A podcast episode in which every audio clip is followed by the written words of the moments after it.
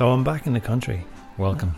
and uh, I want to tell m- my listeners about something that I did while I was away. I was away for a incredibly sad occasion. I lost a, a dear, dear friend, and while I was there, I was uh, missing my dear friend here, Dominic, and he doesn't know I'm about to say any of this.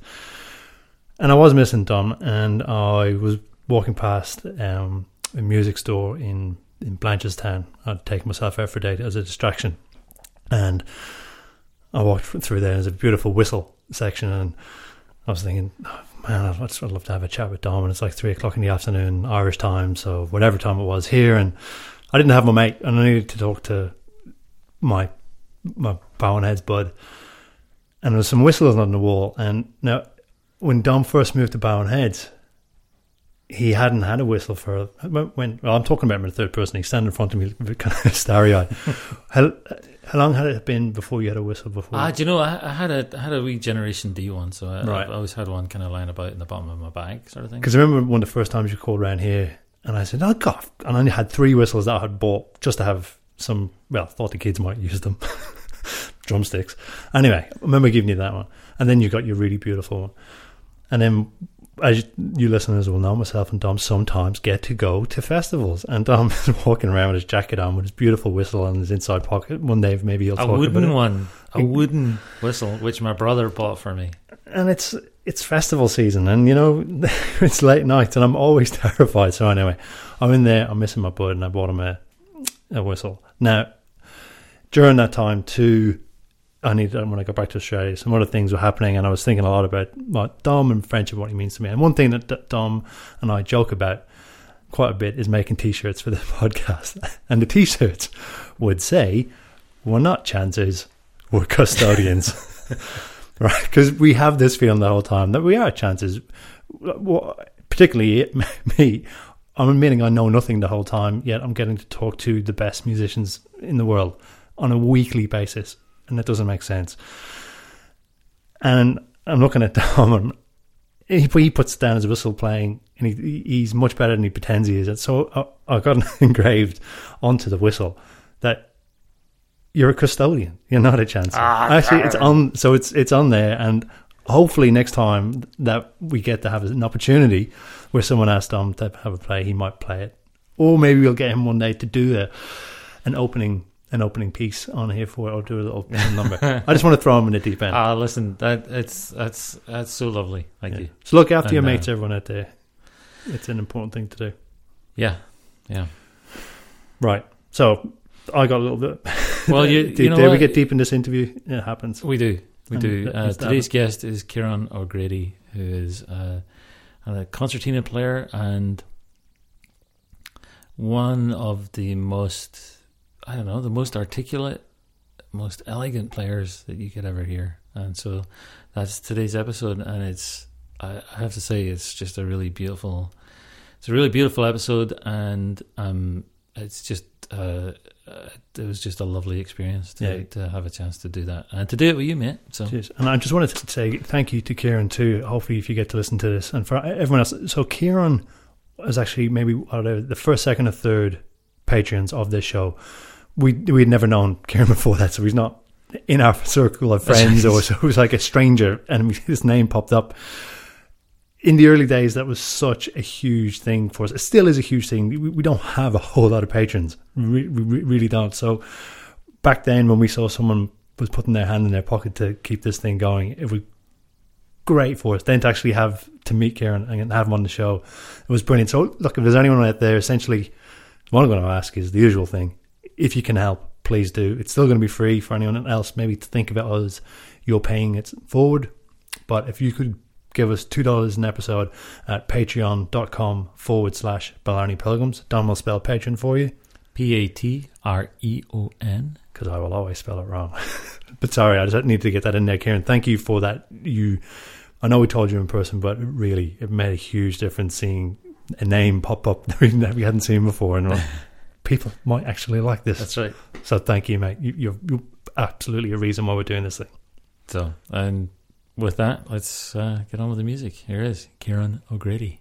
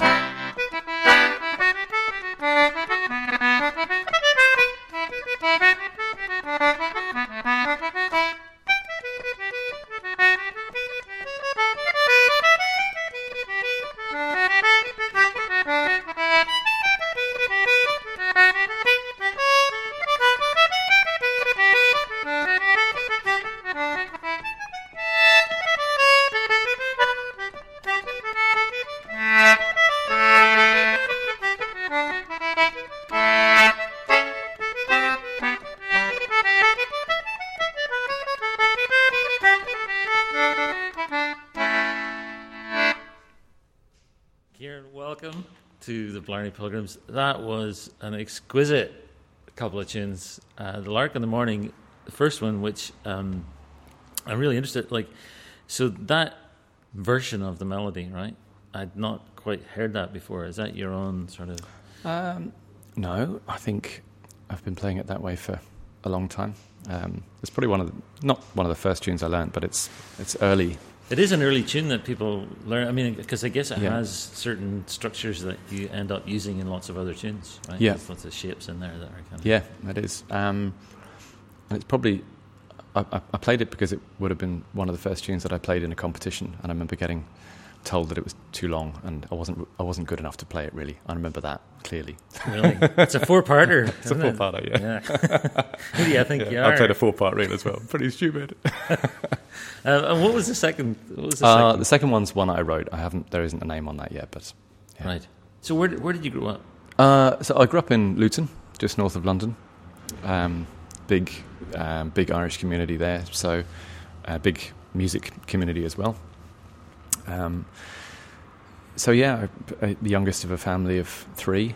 Um, we all got music in some form or other. Um, I think Tuesday evenings there was a music class at Anne Caulfield's house in Luton. So she she was um, the teacher in Comhaltas in, in Luton. That it was you know when you look back on it, it was it was a pretty humble setup, Mhm. um, but it, it turned out some cracking musicians. Um, Mhm. And her own uh, her own children were great musicians, so um, they were kind of floating around the house, and there would be kids in every room, you know, with whistles and you know, sort of notes, and you know, this big mashup of of music going on, basically learning the dawning of the day and you know, you. something like that. Um, so we, that was that was the the introduction was was in some ways quite formal. Um, I didn't learn the whistle. My my elder, my brother and sister James and Teresa had, and they'd moved on to fiddle and banjo, and um, mum and dad bought me an accordion. So that was Mhm. what I started on. Was it a button? A button accordion, yeah. It was a, a red Meteor accordion. Hated it, absolutely hated you it. still have it? No, couldn't wait, wait to get rid of it. Um, They come bought on, you're supposed to say, yeah, I still have it. Now and again, I No. take it out, I open the box, and I smell, smell of my child. no, oh, smell of my god, no, I hated it. And um, they, mum insisted I keep playing it, so I, they upgraded it to a, a Paolo Soprani uh, red two two two coupler accordion at some stage. But I had the I had the accordion for a while. Um, And were you learning that at Anne Caulfield's? yeah, I was not very well, um, but um, was she a player, a box player, or a, No, there, so it was quite self-directed, and Right. um, you know, you'd there would be a, a, a page being handed around, and you'd sort of have to copy down the notes off that. So you like, you know, with no real music theory behind it, you were writing down notes that weren't in rhythm or anything like that. I had no concept of what that was. Even you're just trying to follow this thing. Um, that was it was a poor poor start for me. It was it was a really successful model. uh, Like like Anne and uh, they were just amazing what they were able to do uh, and open up their house to, to young kids coming in. Mhm. You know, um, You know, that always sounds very appealing uh, as a concept, mm. but the minute um, my two kids pick up a tin whistle, I'm like, so just imagine this is a like limited, this has got five minute yeah, kind of I know yeah. ceiling in there. So put thirty or forty kids in your house. That was a Tuesday at their place. Um, that sounds incredible. it was. Yeah, it Yeah. really was. And you know, yeah, it was. But it's all on about the presiding spirit over it, I suppose, Yeah. isn't it? And and you know, you don't have that much insight at seven. You know, to wonder what this is. This is just where you go. This is where you're sent. You get dropped off in your orange and white Volkswagen camper van, uh, which is the family car, and you get thrown in there for an hour or so, Mm-hmm. and you and you come out again, and you know, no one really says anything about it for the rest of the week. It's just what you do. It's just what you do. Yeah. Um, and there was, um, that they would they would go around to.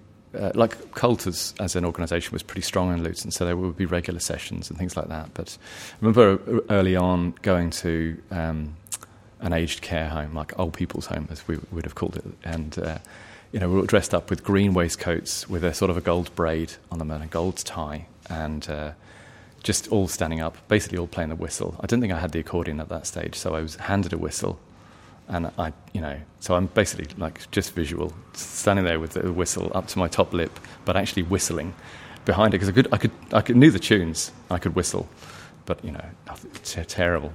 Uh, and I, it was a few months later. Um, Mum and Dad had some sort of party at our house. wasn't really a thing that they did much. Um, and the lady across the road, who was called Kath Skinner, uh, had a concertina. She had a 20 key concertina, and she brought that over. Mum and Dad knew I'd, I'd, I'd, expressed an interest in that. We had the Noel Hill and Tony Linnane tape, the 1978 recording of that duet. This, you know, amazing album, and the, and the front cover of it is, is of a lamp and a fiddle and a concertina. And I just, I, I remember saying to Mum, if you get me one of those, I'll do that. I'll do that. Just don't want the accordion. And they did. So um, Kath came over with the concertina one night, and I got, I got the whole evening on it. And you know, I had a tune by the end of the evening, and then Kath said, you know, you can you can have the concertina, you know. So mum and dad gave her a, a few quid for it, and um, and that was that was the start, proper start. Then I was happy. Were, were, your mum and dad playing at all themselves, or singing, or anything? No, no. Um, they'd met in in England. Dad is from Mayo, um, and mum is from Cork, and uh, there there was some music in dad's family. Um, his brother Tom had a fiddle and mum's mum would be distantly related to the Dwyers from West Cork, so like John Dwyer, Richard Michael, um, Finbar. But you know, nothing, nothing tangible. There was no, there was no sort of local music within there growing up. But they would have met in the Galtymore in London, uh, and probably you know doing half Ceilidh, doing half whatever the other side was, the you know sort of show band stuff, you know, and enjoying that. So no, there wasn't really. I think it was Tuesday night it was an exercise in, um, you know, sort of cultural engagement. Basically, they, they, these were economic migrants in um, in England, no more than I am in Australia now. That they were trying to carve a way for themselves and, and hold on to something um, that they that they weren't otherwise able to do because, you know, we got to Ireland once a year um, as kids, you know, in the orange and white camper van over on the ferry. Um, and this was something to hold on to, I suppose. So we were sent there for lessons, and and I, I didn't go very like once I got the concertina, I didn't go. I had no formal. Um, there, no, there, was no concertina players in Luton, so there was no instruction. So just, but they, there was no. They, they they they loved music. I think Dad more so. He would come in. He was a builder on you know on the sites in London, and a carpenter, and he would come in, you know, wrecked at night time sit down on the couch, watch the news, fall asleep, wait for mum to say dinner's ready, and you know we'd have a family dinner together. And you know if you were if there was music somewhere in between all of that, you know it was his feet that would be tapping, or his, he would be excited by that, and he was always a great listener. Yeah. So, what about your mum? Uh, mum was always at the sink. She was just a hard working housewife. Um, she did other things too, but um, she, as much as he was a listener, she was the one telling you what to do. Um, so she was, she didn't know how to play, but she did, to a greater or lesser extent, know when you were doing something wrong. Mm-hmm. Um, and I remember, so I was probably eight with the concertina properly getting going, but again, on a 20 key concertina, I, they, they bought me a a decent concertina pretty soon afterwards. There was never any. If we needed an instrument, they always provided. They were, you know, outstanding. Um, but uh, we went to uh, we went to Ireland every summer, and we went to um, Doolin one one one summer, and there was you know the pub in Doolin, O'Connor's pub, and Francis Droney was a resident sort of musician there. And, and who, who's that? Uh, he's a concertina player of you know amazing sort of concertina lineage. His father, Chris Droney, is an outstanding concertina, as was his grandfather, Jim Droney. So, you know, to sit in a sit in a pub and he's there in front of you, um, you know, amazing. So at the end of the session, and Mum had kind of hoofed us in there, you know, get get in close, get in close, close as you can, and you're like, oh, God's sake, yeah. Uh, and, and, Francis was really welcoming and really engaging. And at the end of the session, you know, paid gig, Saturday night, he's more than within his rights to just go home. Uh, he he took me into the front of the pub, which was still a shop, and he sat me on the counter, and he said, "You could be a great, great player." He said, "But you just got to do it differently." He said, "If you keep going the way you're going, you'll end up like me." I thought, "That's class. Like you're great." And he's like, "No, no, no. You've got to learn it differently. You've got to learn to play across the keys." You know, Noel Hill is playing across the keys. Uh, that's the three rows on a concertina. So learn to play east and west rather than north and south. You know, s- sticking to one one row, if you like. So, And- and he was- just so I can understand that. Yeah, So what? There's three rows, Uh, four rows. Because I, I really don't. Oh, okay. This I is a, sort of an, an odd an odd concertina. Um, but there's three three rows. You've basically got a row in um, G. You've got a row in C, and then you've got an outside row, which is a mix of stuff that I'm not really qualified to communicate. Um, and and so, so a lot of older styles would play up and down one of those rows. Um, so it'd be like. So that Yeah. kind of way, rather than playing all across using as much as you can of the concertina. So Makes that sense. that Yeah. was yeah. So so Francis was so he wasn't able to actually tell me what to do, but he was able to tell me what not to do. But Francis and- played in that older way. He played in that older style. Yeah, Yeah, okay. predominantly. I mean, he was he's an excellent concertina player. Yeah, but he He's saw beautiful. that straight away and, you, Yeah. and knew Yeah. what you would need to take on. Yeah, Yeah, um, and Mum was there in the background. Um, I remember she was holding three white T-shirts of the O'Connor's pub Doolin that, that, that the bar had given us, and um, You still have those. so, oh, God, Not the got those yeah. framed, framed, signed by Francis Droney. No, no, no. Um, and we went home, and uh, for the next, it must have been months. Every time I sat down to play, Mum would just say, "Are you doing what Francis Droney told you to do?" And I'd be like, "I'm, you know, I'm trying to work it out," you know. And she would keep on and say, "You know, there's, there's got to be more. You can go, what, what the outside row?" He was always saying the outside row. Are you using the outside row? No, not really.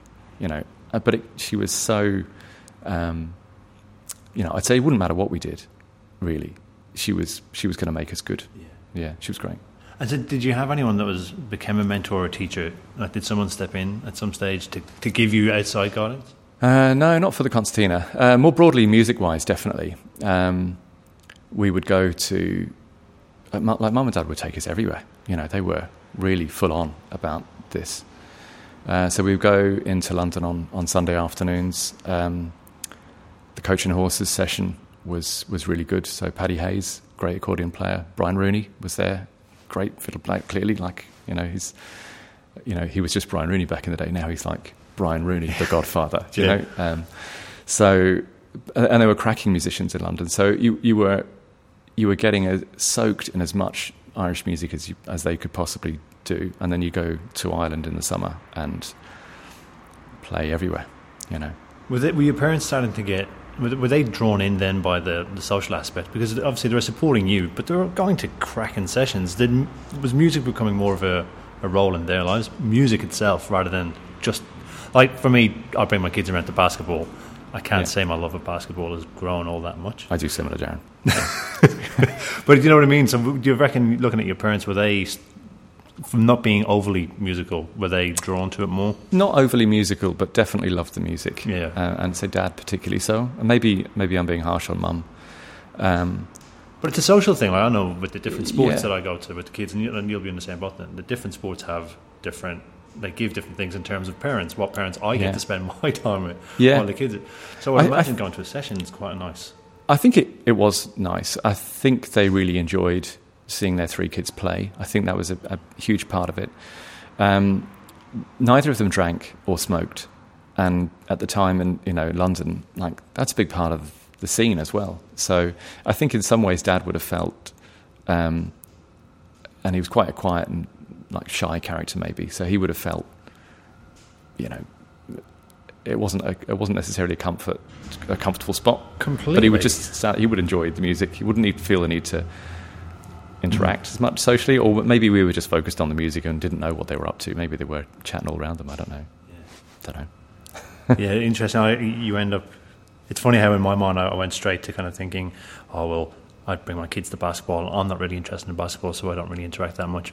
But it, it's just presuming. I was presuming that m- maybe your mum and dad were, were going with a social thing, having a drink or two, but it wasn't. It was they were doing it sounds to me like we're doing it much more of a dedication to the, to you. you guys. Yeah, they were. I mean, Dad would, uh, you know, there would be weeknights. We would go to sessions in London, um, you know, like a school night, and and they take you in there. And I can remember a couple of school nights when I was, you know, either didn't know enough tunes or was just tired, and they would put me to sleep in the pub under a table while James and Teresa played on a bit more, and then drive home. And it might be, you know, it was a good 35, 40 minute drive at least from, you know, London at that time of night up to our place in Luton. And Dad would do that at 11 o'clock and get up at 5 and go to work on the buildings. Like, that's, you know. Yeah. And James and Teresa, your brother and sister, Yep. right? So, so what do they play? So James is a, a piper and a fiddle player. Um, he still lives in England, close to where we grew up. He's married, kids. Uh, came out last Christmas, which was fantastic. And Teresa's a banjo player. Um, she's a great banjo player. Um, she put an album out there two years ago, maybe less. The Banjoista. She's really good. I mean, she's really good, and she's great crack. Um, and she, she's come out a couple of times. She came out to the National Folk Festival there the last two times. It just, you know, she's so much fun. So, and she actually, um, she teaches Donncha, our, our younger son, the banjo now via Right. Skype, Yeah. which is just so good to have uh, that connection, you know, really strong on a weekly basis Yeah. that she's putting that time into. What age to is your son? Uh, Donncha's 10, 10. yeah, Right. and then Macdara is 14. Wow. And does, does he play? Plays guitar, Yeah. not like, I know he likes Irish music, um, not interested enough in it I think, to, to commit to an instrument, um, but really loves music. So um, that's okay. Not, not bothered by that at all. Mm-hmm. Yeah. Do you have a sense uh, um, for for your mum and dad uh, about um, like we, we we talk about being um, being migrants ourselves, right? And Mm. you know, I- I'm here. I'm a migrant of choice, I guess. I mean, I'm very aware of my own sort of the luxury that I have to make certain choices that probably generations before us didn't have. You know. Yeah. Um, how was that experience of, of being in England for your mum and dad? Do you think when you look back? yeah, I think that? it was it was uh, it was a really challenging one. Um,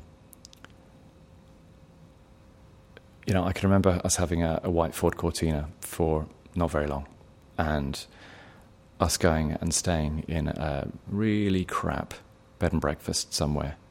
I don't know if it was in Wales or it was an island, and you know there was there was that sort of talk of money that this was expensive, um, and you know Dad was getting well paid, I'm, I'm sure, as a carpenter and a, and a, and a builder.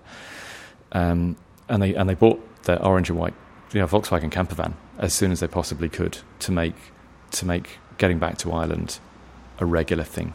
Um, and you know, they had there was an Irish community there in Luton, massive, but it wasn't the same as having your mum and dad down the road. And you know, we experience the same ourselves now living in Australia without that sort of family backup. And I suppose now I'm able to reflect on it with more insight, knowing what they did and, and how they, they did it on their own, you know. And, um, you know, those, those partings every summer from the Mayo family and the Cork family were excruciating to get back into the camper van at the end. Awful. Like, you know, your grandfather giving you, you know, a five pound note in your pocket um, to go away with, and each of the, you know, each of us, and you, this, this sort of uh, annual charade of you, you know, like nine years old or whatever you might be, desperately wanting the five pounds because you know how many bags of crisps that would buy, and and your mum saying no, and you know, give it back, and i it, this, you know, almost ending in a row as a way to just sort of cut the connection there and leave it at, leave it at the door, the door and get into the car and go, and then, you know, you know, mum crying all the way to the boat. Yeah, pretty hard.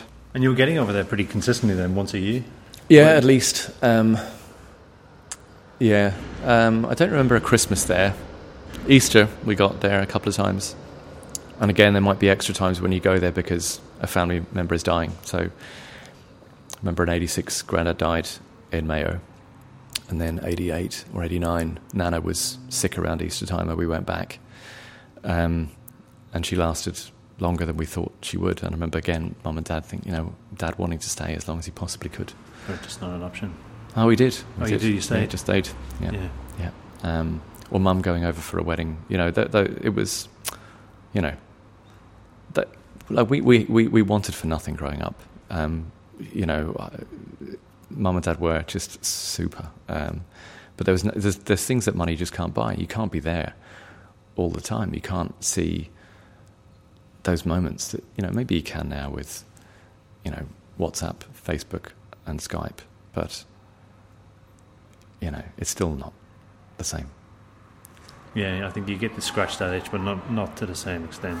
You, No. Well, you don't. Like, I think, and none, none of it really matters until it's those moments of someone's ill or someone's starting to show ages of signs of age or whatever it is, Yeah. and you kind of Yeah. they're the times when you kind of you, Uh, you struggle with. And this is a, a even more recent thing than you know the sort of those memories of growing up. But um, my wife Afric, um, you know, has a great family in Celbridge, and those lazy Sunday afternoon dinners that her mum Hilary would cook, you know, just I give anything for those every every Sunday. Yeah. I do. I, I, I fantasize about going back there again, and, and uh, I struggle with knowing whether it is a fantasy. Mm. Um, is it just romanticized? Mm. Those things that I yearn for, the like I, I have these visions of me tramping through the fields because I'm going to go for a walk. I'm like, I don't do it now. What? Why? Just because I changed location, am I going to start Yeah. doing it? I I know. that's, but I really do think that's exactly what. If I was there now, I'd have my wax jacket, a lovely pair of boots, and I'd be off. I wouldn't have a clue where to go. but it, uh, yeah, I don't know. I, I, I think mentioned it it's uh, look. I I agree, and it's probably fantasy. We've got a fantastic quality of life here, really, really excellent, and and musically, um, it was um, much, much better than I thought it would be. Uh, I thought I might be giving something up. Um, I think my playing is definitely enriched here, and the musical company that we keep is outstanding. Can we stick a pin in that and have a, a tune? Because that's really Yeah. really love to start asking some questions about that. Yeah, sure.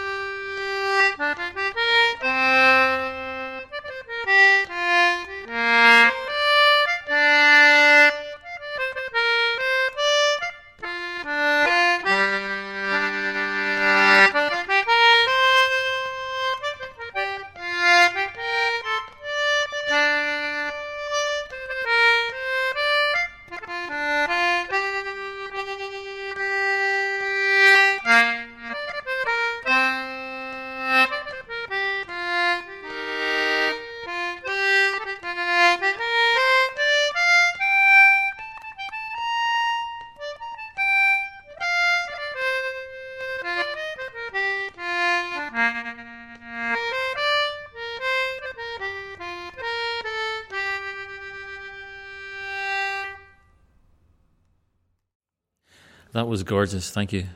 Thank you. So, what? what you don't hear a lot of marches these days. It's quite interesting. Um, I uh, have an uncle who plays, and he's always lamenting that, that people don't play marches very much anymore.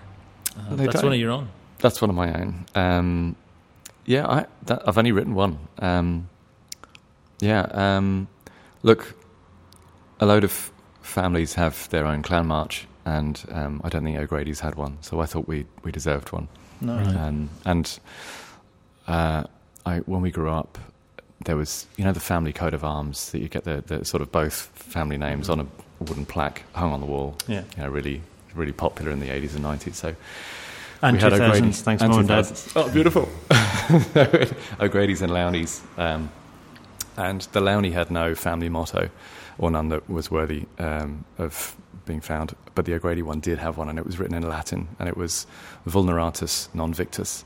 And I had no idea what it meant. Um, but at secondary school, I got to do Latin, and I found out that it meant wounded but not conquered. And I was like, that is so shit. that's our family motto. that's, like, that's our battle cry. Um, so I just thought, well, we should have um, a slightly somber um, clan march to go with it. It's not a clan march anyway, but anyway. So that's O'Grady's valor. Ironic. Wounded, not. Uh, Not wounded- quite, slightly, almost dead. That's ba- that's basically what we are Right. running into battle. Yeah. It's a- I'll be back. That's, uh, This is what, what, what? This is silly. But what makes a march a march? Ah, you were so asking the wrong person. Come on, don't, look Dominic. at, don't look at me. I mean, Uh, Kieran's uh, guy can play them. all right. Um, you know, Kenny it's a four-four. it. It's a four four time, isn't it? And it's a No idea. And I have it's a the walking least knowledge kinda of music march. theory. Going. Listeners, That's about right as into much our as I- PO box once again. yeah. That's a full bag. So I noticed you were when you're playing that. Um, you had a sort of uh, what would you call it? Tremolo, Uh, vibrato. Yeah. yeah, yeah. How are you doing that uh, with your right Uh, hand?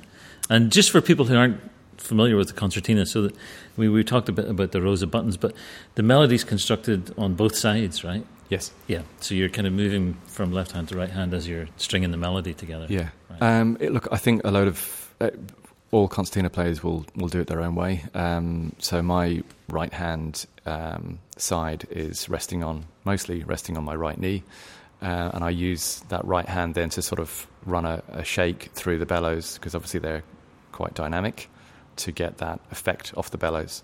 Uh, other people will kind of um, maybe shake their fingers a bit more, and they might- just do the left side or or whatever whatever gets it done. Really, yeah.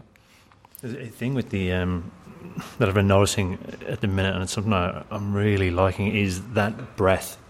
Like you hear it, an in, Mm. is it an intake or, or is it a push? Maybe it's both, but you hit, Yeah, you'll uh, hear it. It's You will, yeah. So you've got a, a thumb uh, right right hand side. You've got a, a, a thumb button, which is basically to either increase air in the chamber or or decrease, as in the in the bellows. Mhm. So if you run out of air, like it's um, it's that's an Anglo concertina. So um, you'll get a different note depending on whether you push or pull when you press the key. So if you play a tune that's in G, you could end up losing a lot of air. So you'll end up with the bellows pressed together, and you might have to f- gasp for breath. interesting. So, and you learn then again. So playing cross keys, you can maybe you might end up struggling with that a little bit more because you might end up playing. You know, so uh, it's a, like a poor comparison is a um, you, you know um, a, a piano accordion. When you see piano accordion players playing, they they pull all in one go, and then they oh get to the end and they swing it all back in again, yeah. and you lose a lot of dynamism in that style of playing. Mhm. Um, and so the bellows in on an Anglo concertina for Irish music provides a lot of that dynamism because you're changing direction, you know, every couple of notes if Yeah. you choose to. So when I hear a, a particular big um, intake that gasps like a dum dum, Yeah. is, that's that's because you're coming near the end of steam on either end and you need to quickly do it, or is, or is that a technique that is Uh, employed to? You, I mean, if you're hearing it, maybe you maybe you shouldn't be. Maybe See, I'm, I I'm not playing it. well enough. I, Um, I, lo- but, I love it, you know, uh, but I so- also really really enjoy listening to the sound of your fingers on the instrument itself. So that yeah, those little things that happen in the background, I, that's all part of it. It makes it such It makes it more of a living, exactly, Yeah. real living Yeah. instrument. and you can get and, and this. I mean, this concertina I have, it. it's you know, is is a beautiful machine. Um, I'm really really lucky to have it. Um, and so when those keys go down, um, there's there's cushioning around those keys to reduce that noise. So if you get an older Jeffries or an older Wheatstone that hasn't been as well looked after, um, it might be a bit more clicky, uh, Yeah. and sometimes that sounds great. So if you hear the, the likes of um, say Cormac Begley play the concertina, who's, he's got a, a That's exactly big, big variety of. of concertinas, um, and, and you, it's really tangible. Mm. So that, that that extra essence of concertina that, that goes into the music. is, it's just mind blowing. Mm. And he's a particularly breathy yeah, and and deliberately so. Definitely. Yeah, and that's what I was wondering: Yeah. how much of it is deliberate, or how much of it is a, Uh, a technique that's employed to get you through a something happening? Yeah. And it sounds like Look, I haven't spoken to him about it, but I, but I, I, I think it's a it's a deliberate technique to make it sound um, more more energetic. Um, and you know, there's difference. I mean, I can play a tune that will basically go all in one direction because I know how to to do that, and it sounds pretty flat. Um, so, uh, conscious, I've made a.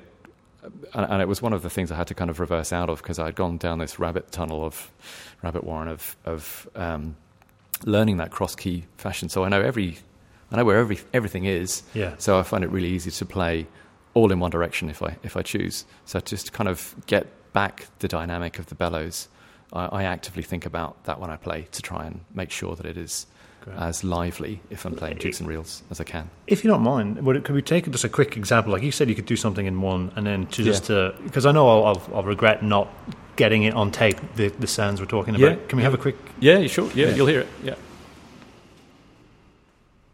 So this is a tune called "Saddle the Pony." This would be like a tune that I learnt really early on. Um, so, so I've pulled out the bellows full, and you know, just kind of they'll work their way in. Ah.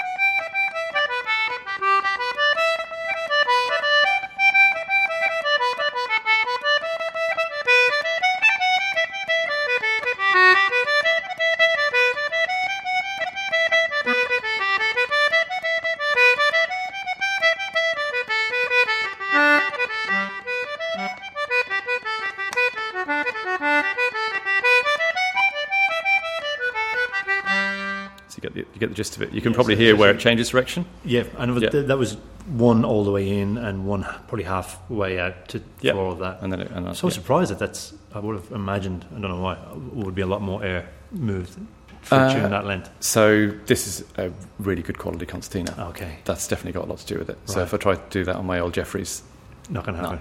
no. all right. Yeah. Um, And then the and then the. so if I played that poppy Yeah. then, same tune. Yeah. Um,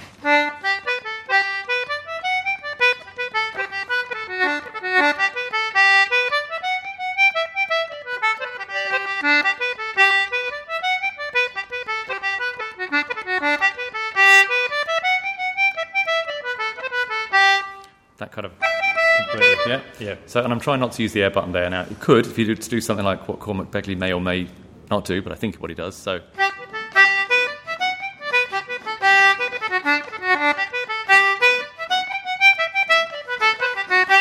so he's actually using the bellows a lot to get that push and dynamism, right. and it's beautiful. Yeah. It's also it's almost like a it's almost like a rhythmic accompaniment too, Yeah. isn't it? Absolutely, yeah, yeah, yeah. yeah. yeah. percussive, But yeah. even that the when you played it the second time it was a bit more um, poppy. You call it. It definitely had a lot more dance to it. Yeah, it was it you, Yeah. you physically moved you straight away. Thanks for that. That was great. That's all right. Yep.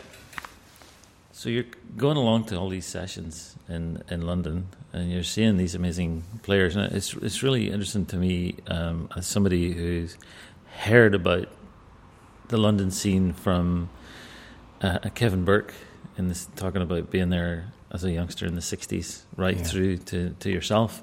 What what how would you like? What was it like? Can you paint a picture for me of going into one of those pubs? Um, Yeah. with those guys um, there? Look, I would love to have been there in, in, in those days. I would love to have lived in London so that we could have gone at will to one of those and we weren't just. You've, you all still felt like you were an outsider to it because you were from Luton and there were London musicians there. Now they were really engaging and lovely, and but you know you just have your own set of issues, I suppose. Um, but you'd open the door of the coach and horse as a double double door, you know, those kind of narrow doors, pump in straight Yeah, into exactly what that that, that that that um, you know pattern carpet that had been worn through with drink and chewing gum and smoke. Um, into like a, a, a cloud of smoke, basically. That's yeah, and, and and heaving with people on a Sunday afternoon. It'd be gorgeous outside. Um, there would be flowers on the on, on the on the windows, window boxes, um, and everyone's inside listening to the music. and you sort of take a right um, down a step, bars off to the left, down a step, and there they are around a table in the corner. Um, and there might be Noel Welton on the banjo, Sharon Burke um, on the on the flute, um, Brian Rooney, Paddy Hayes, um, uh, Jim Philbin, um, like ourselves, you know, James Streetser, me, and, and uh, you know, a hodgepodge more of other like either, either you know, aspiring musicians or, or or greats. Like it was unbelievable. Mm-hmm. Yeah. So when you're when you when you're thinking in your mind's eye and you're taking us back to to that memory, what age what age are you to sort of have a reference on? Our range, um, and there were other pubs as well. That's the one that really stuck out for me um, because Paddy Hayes um, was like this sort of young Santa Claus kind of figure, big beard, um, sparkle in his eye, really fantastic. Would just you know he would be the person that would invite you to start a tune, um, and would you know would would tell you that you were a, a really good musician. You know the stuff that it doesn't matter if you hear from your mum and dad. It matters when you hear from someone like that. Um, you know, just fantastic. Great Yeah. bunch, great bunch of people. That's Yeah. lovely. Yeah. So- Go ahead. Well, I was, I was going to jump to Australia if it's not too soon to jump. So that's why I was asking about what age. When you're in your mind's eye and you're kind of thinking about, particularly here, because that's a moment and you kind of, I know you've got a definite Yeah. time in your mind. Yeah. Uh, well, I suppose like there's there's a step in the middle, which is, um, you know, I, I left England when I was 18 and moved to Ireland to go to college in Cork, and that was a big part of Right. um, my I, what I felt at the time was my real musical education. But it, but really, it was it was already happening in London, but I just didn't I didn't really know it. You know, Yeah. that was just that, that, that's the canvas that you had. Um, I went to UCC and I played with you know great bunch of friends down there for a couple of years, and then moved to Dublin and met Afric. Um, we played a lot together, and um, you know that sort of li- life trucked along, um, playing in playing in Dublin and Kildare, and uh, when it's only, I suppose the, the the the thing that the thing that I was really hoping to get from moving to Ireland was to really feel like I was that I wasn't an outsider anymore. You know that that being an English sounding, because I sound English, um, Irish music playing, Yeah. concertina player, that that would be, um, you know, that that would fall away, and that I'd just be like a concertina player. And, and what, what was it? What was your impression? What was it like? Uh, like I, I always felt like an outsider. That ne- that never changed. Um, and But you were You know- holding it down musically. Uh, like um, yeah, uh, like yeah, you know, I'm, I'm trying my best. Yeah. Um, but it, I think it was just a really that was the chip on my shoulder. That was nobody else. That's just me. Um, and that that changed when I moved here. So that was that was the epiphany. Then it's like it just doesn't matter. You're not, you know, because in, Australia, no one gives a toss. Mm. You know, I can tell people at work that I'm from Ireland, and they believe it because they may not have sent, heard that many English accents Yeah. yeah. they don't care. So here, you know, and no one's, you know, most of the people playing Irish music in Australia are not born in Ireland. So, and and yet the quality of music is fantastic. So it, suddenly it, it didn't matter that I was either Irish or trying to be Irish or trying not to be English. It just didn't matter anymore. So I'm, I'm fully reconciled with that now, and that's really because I'm here and not, you know, not trying to be Irish in an island or, you know, yeah. It it is funny, like that's the reoccurring thing with when me and Dom first met was around that idea of identity. I, I don't know; it's probably it sounds like it's more extreme having an accent, but I didn't definitely feel Irish, and I didn't really. Dom had similar feelings in a sense. I don't want to speak for you. When You we can- met? yeah, around, just around identity. What This what lovely. role the music plays? to you. Hey, You, you saw that look. the listeners now don't get to see that look that I have to withstand on a weekly basis. What are you asking me now? Don't tell the origin story again. I'm not going to tell the origin story. Uh. well, what happened was. but no, in, in- just going back, that that idea of identity and. It, sometimes it's harder when you are at the coalface to understand what it even means to you in the first place. The whole concept of identifying with something. Some, I don't know. Sometimes stepping away from it all and and realizing it doesn't matter a iota in the Yeah. first place is Yeah. really the thing that makes you grounds you and kind of takes that pressure off you. It doesn't Yeah. really matter. Obviously, it matters heaps when you reevaluate it again. Yeah. But as long as you can get to the place where you understand it doesn't matter, then Yeah, just took me like 39 years to, to work it out. oh, you're there. oh, right. Got some work to do. so then, Go no, go go go. No, go. Well, you came here. So when did you go? How long have you been here then? Um, August 14, um, so five years, just over five years. Yeah, right. Yeah. And that's go ahead. Did you come here from Ireland? Then? Yeah, yeah. We did, yeah. Yeah. So, wh- what was the? So you met Afric, your your wife? Yeah. In Dublin. Yep, 2002. Wh- What does she play? Fiddle. Right. Yeah. What prompted this move to here? Uh, you know, we're, we're just economic migrants, the same as my, my parents. You know, it's history repeating, uh, just in a different location. Um, you know, the the global financial crisis, because that's what they call it here. Um, you know, it hit us pretty hard. Um, uh, we had a mortgage that was, you know, just just too hard, and Afric, um, Afric's a GP, and uh, she was, you know, struggling. Like you know, they, they were just taxes were going up, wages were going down, um, and we just we felt the only sensible thing to do was to leave. And it was after uh, Afric's father, Gay, passed away, um, that we felt then was the right time that everybody else that we knew that was close to us was in was in good shape, and I just thought, right, let, if we're going to do it, we should do it now. That's a, And- sorry.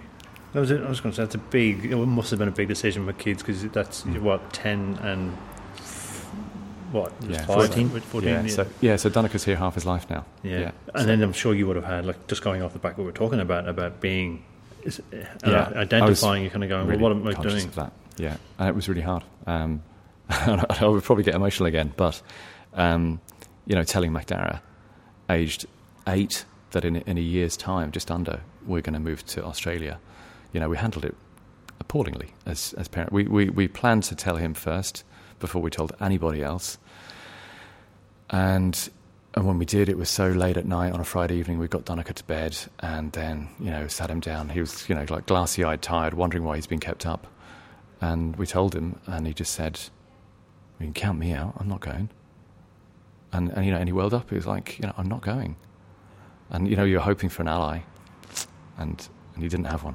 So that was hard. Um, he came round. We we explained he was interested in cricket, and we explained that you know Australia had a lot of that going on, and that that was that was the kind of the, the sweetener, if you like. Um, but it was hard to it's hard to convey that change to an eight-year-old that you know, yeah, your your grand your grannies are not coming with you.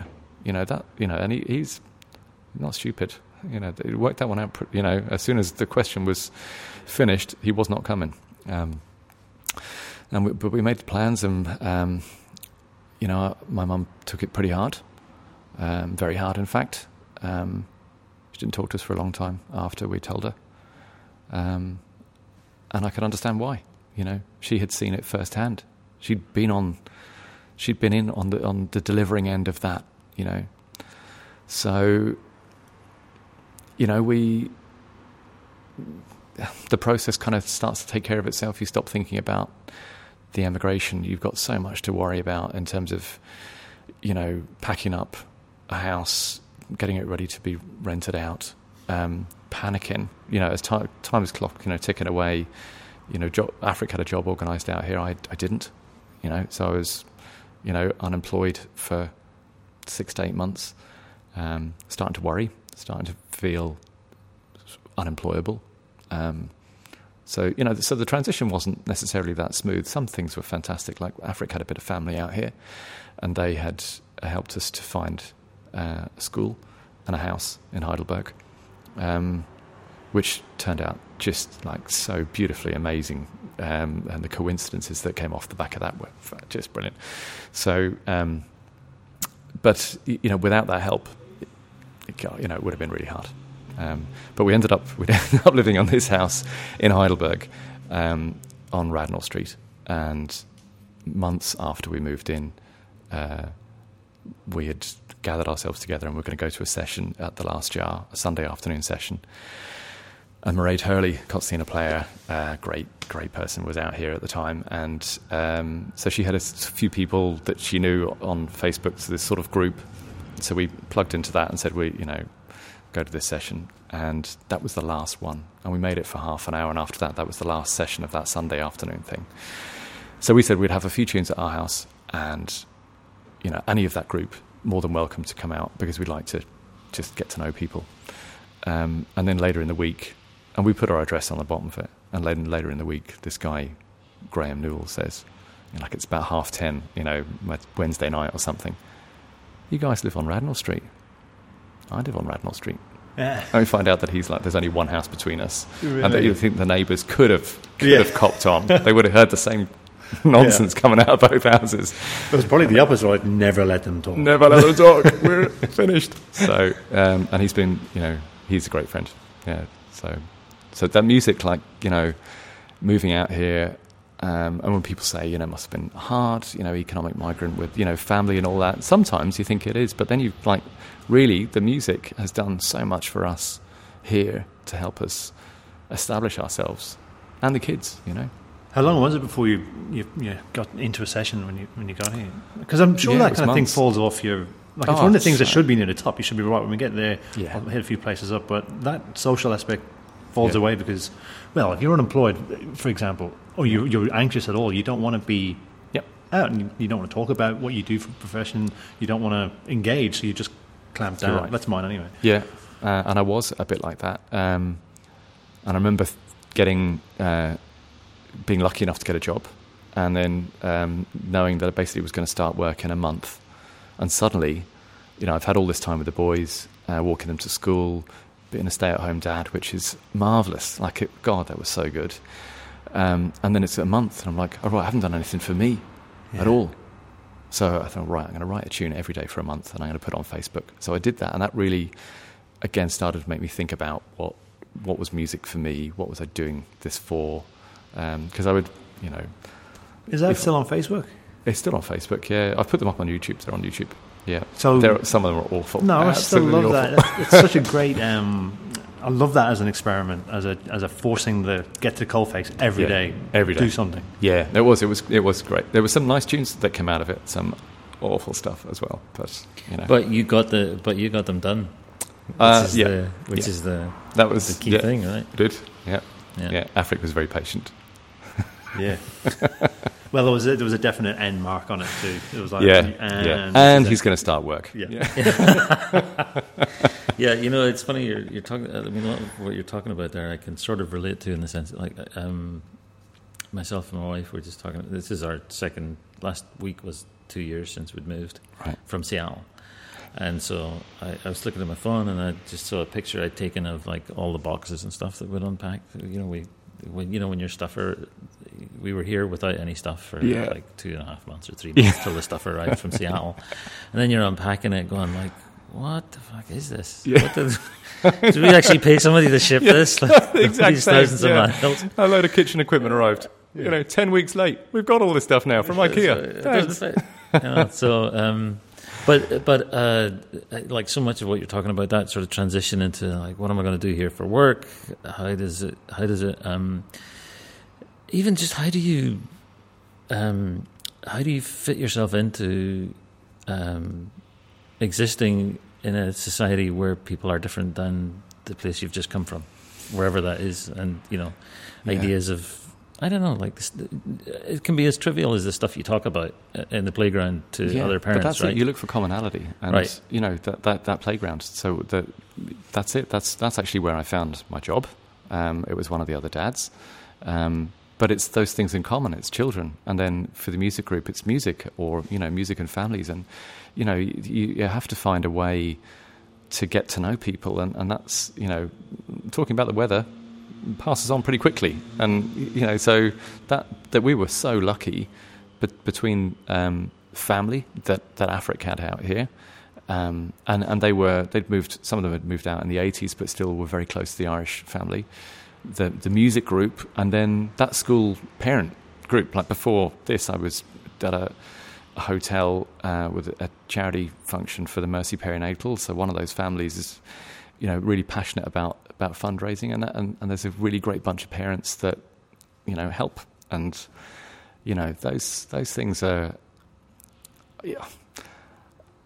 For me, being here, being in Australia, that stuff is much more vivid than than it than it felt in Ireland. And maybe we were just in a daze over there. I couldn't tell you what we did for the previous ten years in Ireland because it was just like going through the motions, or you know, oh, the overdraft is absolutely fully drawn again. Oh, there we are.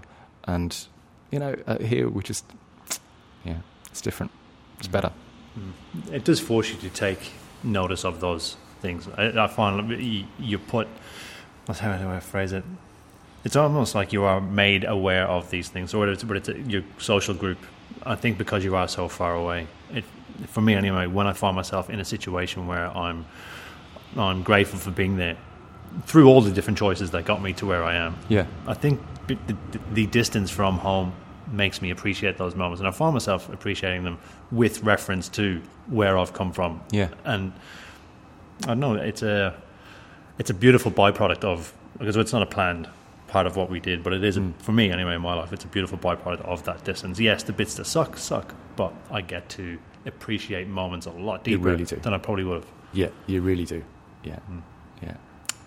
Tune. thought you might say that. I can't think of one now. um, I'll play two polkas. Yeah.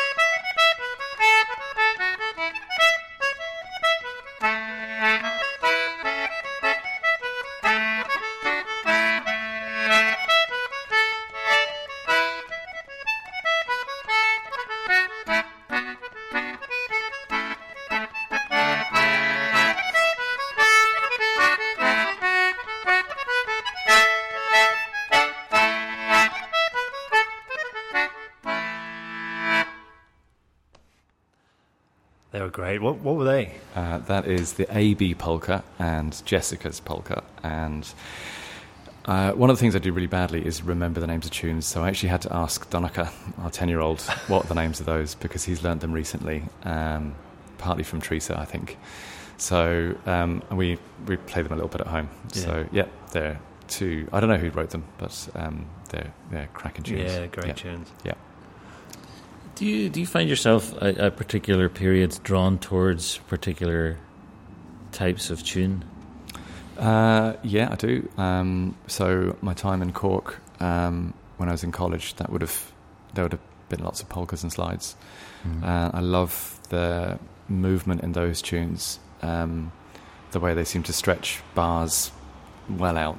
Um, You could, I, I don't know if look, your playing is also very. Um, I was, was going to say dynamic, but it's it's very subtly dynamic. Uh, I mean, the the movement that you have when you're when you're playing, right, the bodily movement, Yeah. and then also you can just hear in it. It's it's like watching the surface of the sea or something. When you know when it's kind of just coming up, it's If- it's if I- beautiful. if I see myself on you know a video, I just cannot stand the how much I move around. I'm like, God, it looks like I'm plugged in or something. I What? just- I hate it.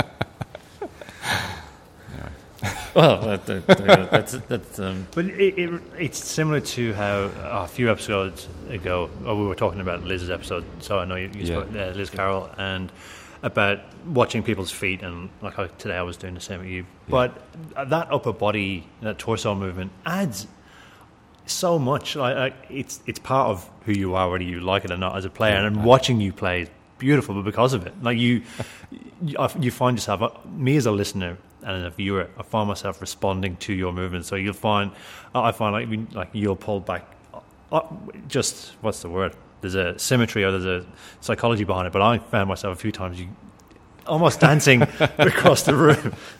But it, that's what it's such an integral part of it that you you miss when you're not watching a performance live and you're just listening to it on a. I was going to say on a tape.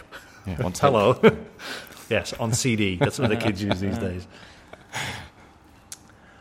So, what, what what role is not what role playing these days? You you obviously settle here now, and you, your kids are trucking along, and your your wife is playing along at the moment still. She's busy. She's a, she's a busy woman. Um, she doesn't play as much as she would like to, or as much as I would like her to. Um, she plays a, a good bit. She's a fantastic uh, fiddle player.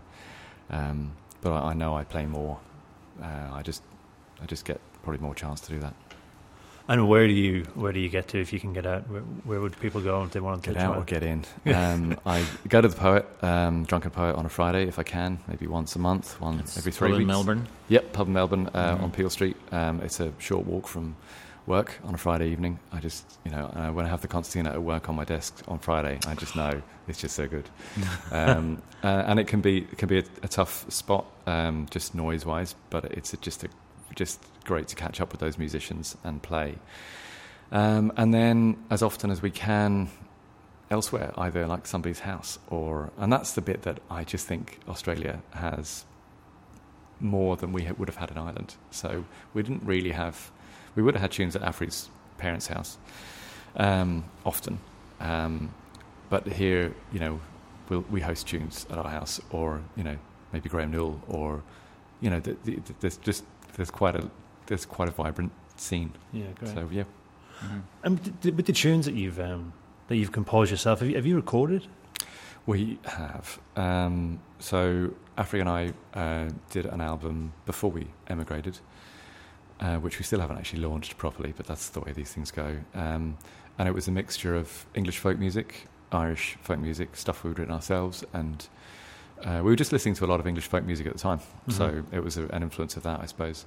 And then I'm currently recording and uh, like a, my like a solo album. I Oh. hate that idea of a solo album, but uh, so Afric is um, um, obviously on that, and Graham Newell and Kate Burke. So uh, you know she's been a really um, just a, a great asset to that whole project because she's she's obviously really good at it, um, and it's just got some you know brilliant insights. So that's been a lot of fun. We haven't done it in a couple of months.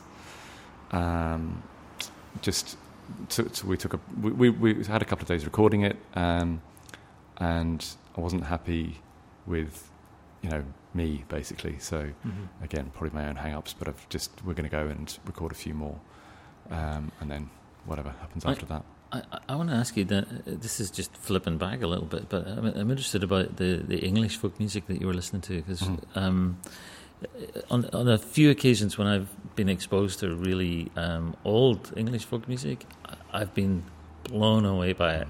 Amazing! I remember hearing an old guy singing um, a version of the Foggy Foggy Dew, a song called the Foggy Foggy Dew, which was from Suffolk, and it was like a field recording. and I heard this. I've never found it again. I'm sure anybody who knows about that kind of music would know who it was, but it was, it's a well known uh, old field recording of this guy, and it was incredible. Mm. And I've just I've, I've always been kind of interested about um it's it, there's so much richness in that tradition Yeah, that as Yeah. well that that seems barely uncovered in lots of ways. Um, yeah, I mean, I remember growing up and I would see, you know, Morris music being played in various places. You know, gr- gr- grew up in the home counties, you'll see a bit of it, um, but not much. And it wasn't, you know, it was sort of frowned upon within. The was Irish the joke, really, community. wasn't it? The Yeah, Morris dancing absolutely, was the- absolutely, yeah. And Yeah. I, I think I'm not sure about that whole um, folk music revival, how how positive it was in for all aspects of English folk music. But but if you look at the really good stuff, so um, so I play uh, Colin and Rosalie Dipper concertina. So they would they, they are English uh, makers. Uh, their son John Dipper, who actually would have made a lot of that concertina, um, is an outstanding uh, fiddle player. Um, so to listen to him play with the likes of Rob Harbron and Chris Wood, uh, the English Acoustic Collective was a, an album that was recorded, I don't know, maybe 20 years ago, and it's just exquisite. And the, and the tunes, not just the melodies, but so, so there's so much richness there. Um, and there's been a you know uh, more. Um, you know, so the likes of John, Bo- Jon Boden or John Spiers, who forms Bellowhead or started, you know, this this huge English folk band. Um, y- y- you know, as, as just some of those uh, influences on you know on our music then, and actually it's probably the likes of John Spiers, um, who's quite a percussive concertina and and box player, that would have really influenced my music. Um, in, in latter years and using more basses and chords. And I remember meeting him in Oxford. I was going to do um, teach at a, at a concertina weekend in Oxford, um, and I was you know maybe 21 or so going to do this workshop and going having having some spare time and going into the music shop that was in the town. And John Spiers is in there. I've no idea who this guy is, and you know he was a nice fellow asking questions and we're ch- chatting away. But I didn't really, I had no insight into that English music and I wasn't really listening to it. He played a couple of tunes in the shop and I was thinking, that's not great. um, and, I, and I left. And then a couple of years later, like maybe 10 years later, I get this duet album. I think it was Vagabond, which is John Spiers and Jon Boden. And I am blown away and I work out it's the same guy. And I'm like, oh, for God's sake, why didn't I why didn't I strike up a proper conversation with that fellow? Yeah. And uh, and yeah, he's like amazing musician. Yeah, Just you know, it's it's it's so. Part of what's fascinating about this as well is like um, the the Irish English thing, right? So that's, uh, I mean, do you consider yourself English, Irish? Does it matter? Doesn't You- matter now. You're a Yeah. global citizen. yeah, maybe. I mean, I- so, I- but it used to bother me, but, it doesn't now. But it's interesting Yeah. because because part part of what has made me sometimes um, what puts me on edge a bit, being honest about it, is I dislike when I hear in kind of quote unquote Irish circles or Irish music circles uh, disparaging stuff about. You know, I won't sing that because it's an because it's English or whatever. You know, like Yeah. even in just in a, in a sort of passing phrase stuff. Yeah, It just really kind of gets my yeah. I, gets I, my goat, you know, and I'm just uh, uh, that's that's why I was. Um, I I, guess always- that's why I'm just kind of interested in poking around in this. no, you and. I- and I always, and if I and I do hear similar from time to time, I will always cite references to really good quality English music that they should go and listen to because it's there. Yeah, I, loads of it. you know the, the Scottish um, the Scottish songwriter Michael Marra has a song called um, "If I Was an Englishman," No, no, no, and, no, no, no. and it's a great, No, it's not that one. wrong one.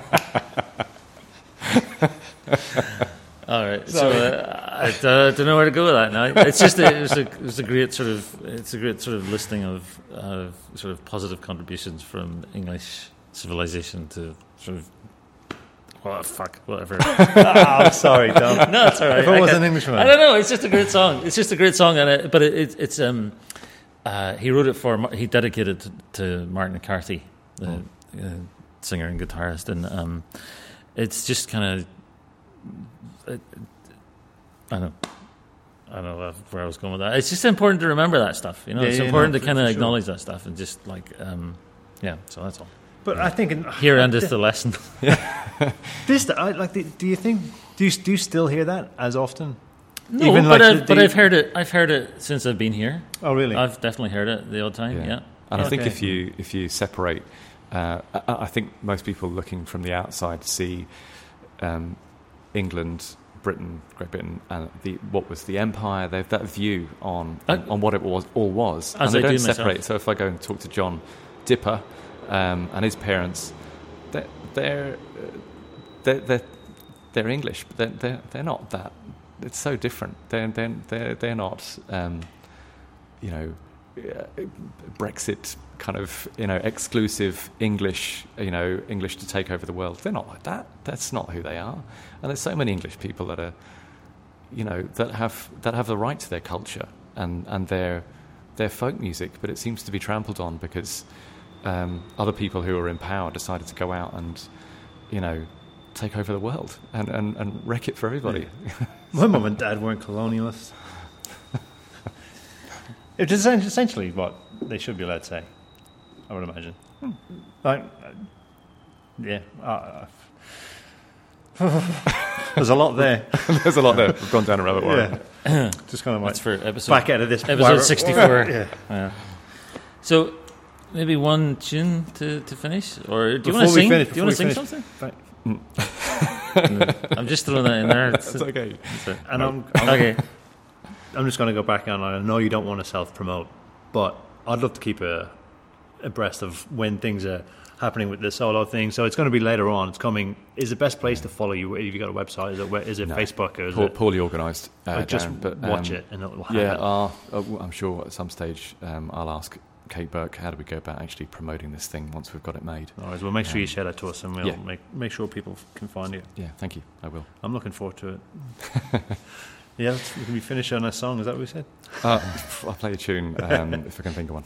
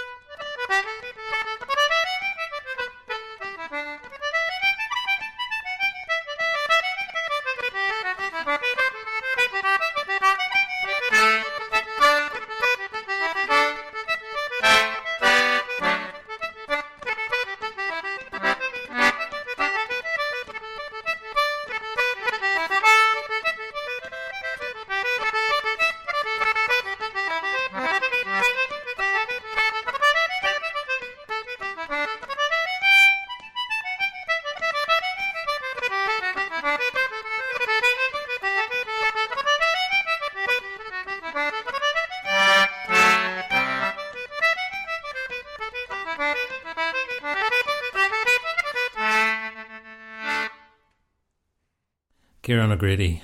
A legend. Yeah. I know I said that a lot, but he just such a lovely fella to be in the presence of. I think I said it before. It's that qu- quiet confidence when he's playing. Just watching him, just like steer the ship. It's gorgeous. Yeah, yeah, I, I, absolutely. Um, and getting in in close quarters. I know I mentioned it in the in the episode, and I suppose it's okay to talk about it now. But I adore when you can get in and actually hear the the timbre of the instrument not just the sound. Not you, the, you the like the valves and the buttons. And I the, love it. Like yeah. just you know when you listen to some whether it's a I know some banjo players you can when you can actually hear the pads of their fingers, particularly in those mellower tunes. I I love the breaths. The, and yeah, it's a beautiful, beautiful opportunity to get to record Kieran in a situation like that. Yeah, trams so and all. Thank you, thank you, Kieran. That yeah. was that was so great. And, and for becoming a Patreon mate, thank you so much. Honestly, that made a big difference in those early days.